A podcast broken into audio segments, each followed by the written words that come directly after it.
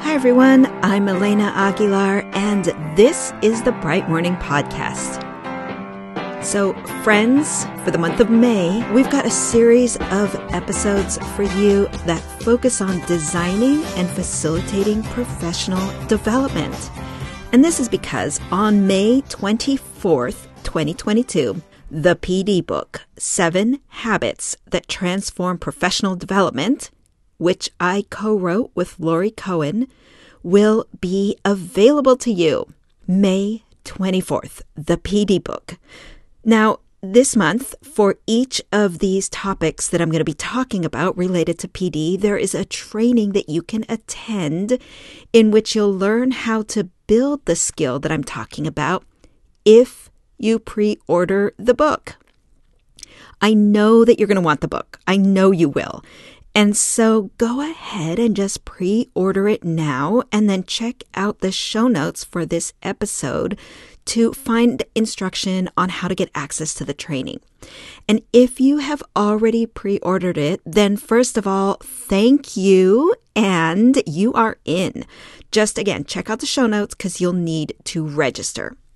Okay, folks, in this episode, I am going to be talking about knowing yourself as a facilitator. And you are going to get three things in this episode. You're going to get direction on how to improve your facilitation, starting in the sphere in which you have the most control, which is yourself. And that's good news, right? The second thing you're going to get is a story that I have never shared before. And third, you're going to get some concrete next steps that you can act on today that will help you improve your facilitation. All right, before I get started, I want to shout out one of our Bright Morning Podcast supporters, Stacy W from South Carolina. Thank you for being a supporter of this podcast. It really makes a difference.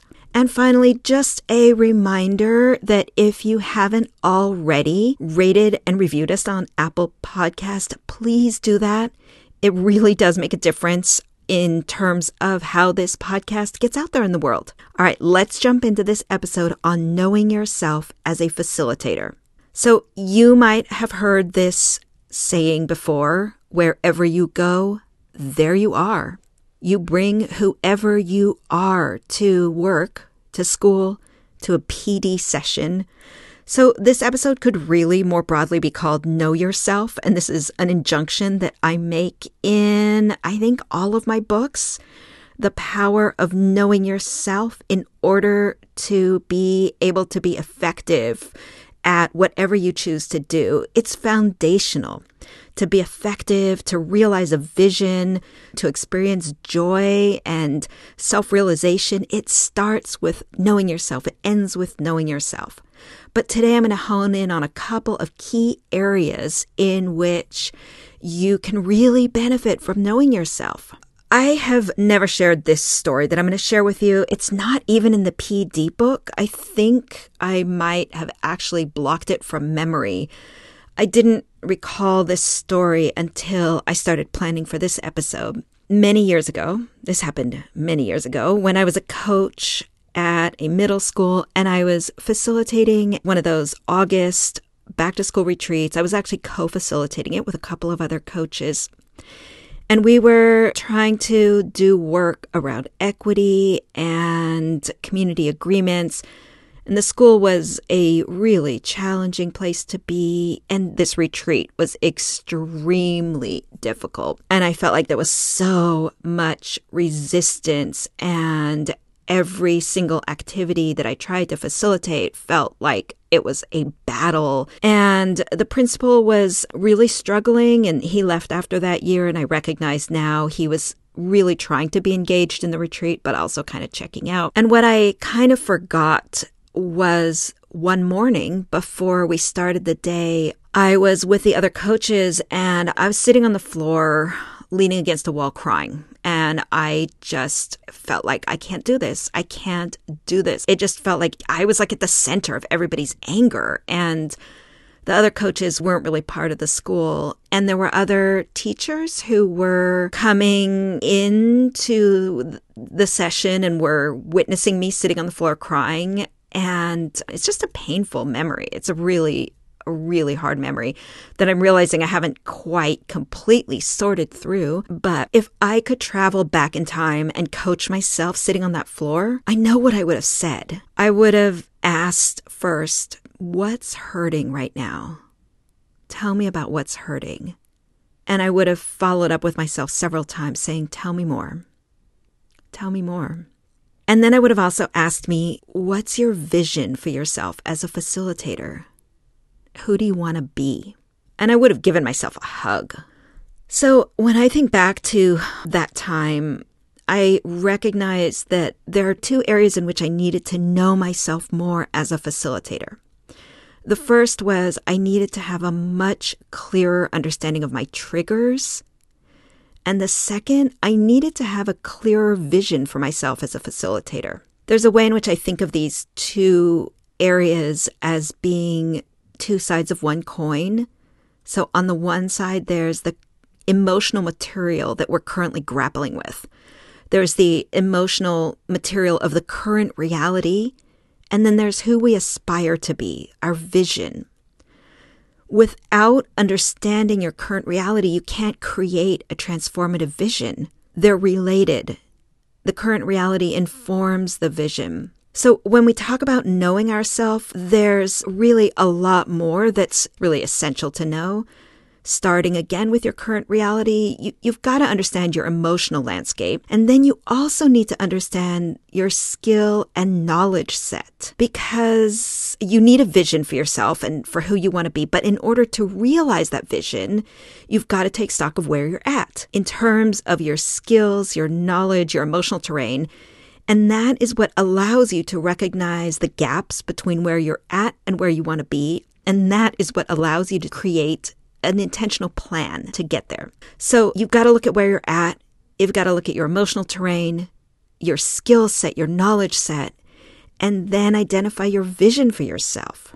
Let me step back for a moment and remind you that you are a human being.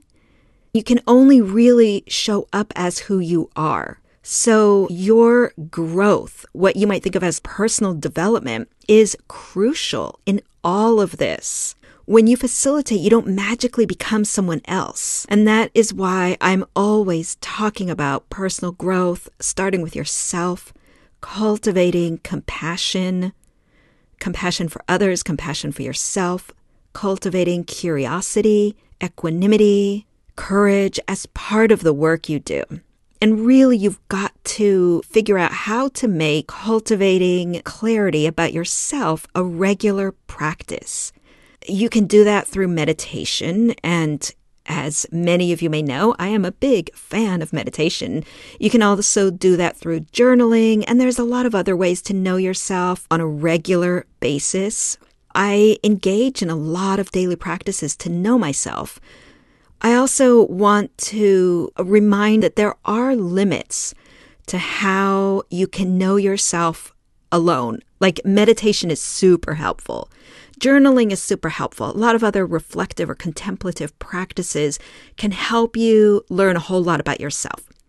And we need and we deserve to have other people who help us see ourselves. And those other people could be trusted colleagues or friends or partners we can learn a tremendous amount through the listening and the thoughtful inquiry that others can provide us with. And those others could also be therapists or coaches or both, ideally. So just keep that in mind. This idea of you need to cultivate regular practices to understand yourself and yeah, you can do that alone. And you also really need, and I would say deserve to do that in the company of others. Now, as you start reflecting on yourself as a facilitator, I encourage you to start by recalling a pain point. There is a lot of learning in reflecting on and deconstructing that moment of pain or suffering, like the one I shared with you where I was sitting on the floor of a conference room and crying. There's a lot of learning there. And if you come to the workshop that I'm going to be doing on this topic, I'm going to be guiding you through reflecting on that pain point so that you can not only know yourself better, but also make an action plan to use that knowledge to become a better facilitator. So remember, you can have access to that workshop if you pre order the book, the PD book, which is out on May 24th, 2022. And look in the show notes for the link to how to do that. All right, but for right now, as I promised, I'm going to offer you two sets of questions that if you reflect on, and I mean really spend some time reflecting on, write down your thoughts about these questions. Writing really helps you process. If you really reflect on these, your facilitation will improve. So here are the two sets of reflection questions. First, I call this one Know What Gets Under Your Skin. Know what your triggers are. Get really clear on what your triggers are. Explore them. Triggers are those moments when you are emotionally activated. They often contain anger, fear, sadness. These emotions that arise in us to be our teachers that we can sometimes repress or suppress or ignore. So, what are your fears? And you can think about this globally as well as specifically when you are facilitating. What gets under your skin? What are your fears when you're facilitating? What are your fears more broadly? Do you have fears that you will lose control? Do you have fears that people won't approve of you? Do you have fears that you won't be heard, that you won't be respected, that you won't be trusted? I know these are big questions. These are big prompts for reflection. Which boundaries are crossed when you are triggered?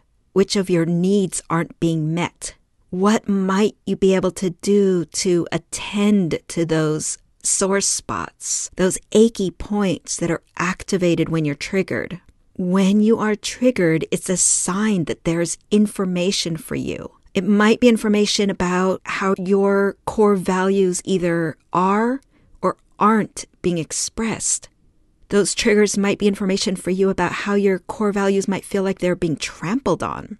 The information might be connected to one of your core identities.